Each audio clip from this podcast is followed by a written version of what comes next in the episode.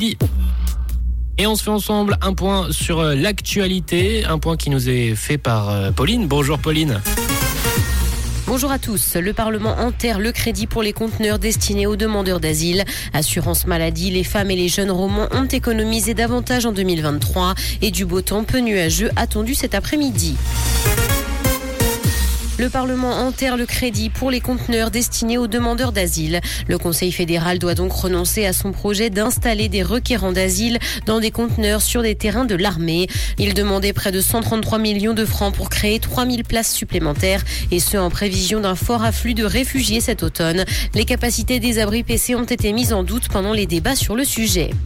Assurance maladie, les femmes et les jeunes romans ont économisé davantage en 2023. C'est ce que montre une étude réalisée par AXA. Certains assurés ont pu économiser jusqu'à 1000 francs par an en effectuant un changement d'assurance maladie. Les femmes et les jeunes adultes vaudois sont ceux qui ont réalisé le plus d'économies entre les différents assureurs, les régions de primes, les franchises et les différents modèles d'assurance. Près de 250 000 primes différentes sont validées chaque année par l'Office fédéral de la santé publique, ce qui explique des disparités cantonales.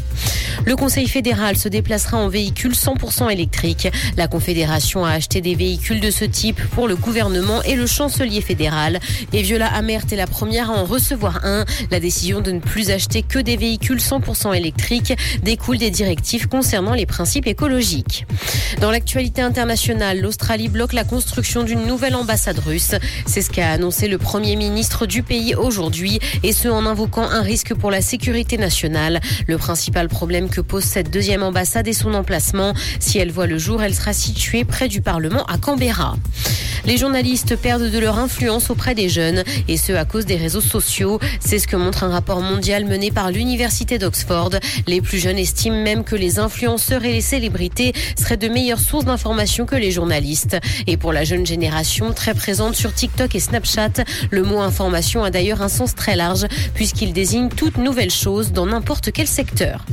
En Allemagne, la justice a ouvert une enquête contre le chanteur de Rammstein. Le leader du groupe qui doit se produire les 17 et 18 juin à Berne est accusé d'avoir abusé de certaines de ses fans.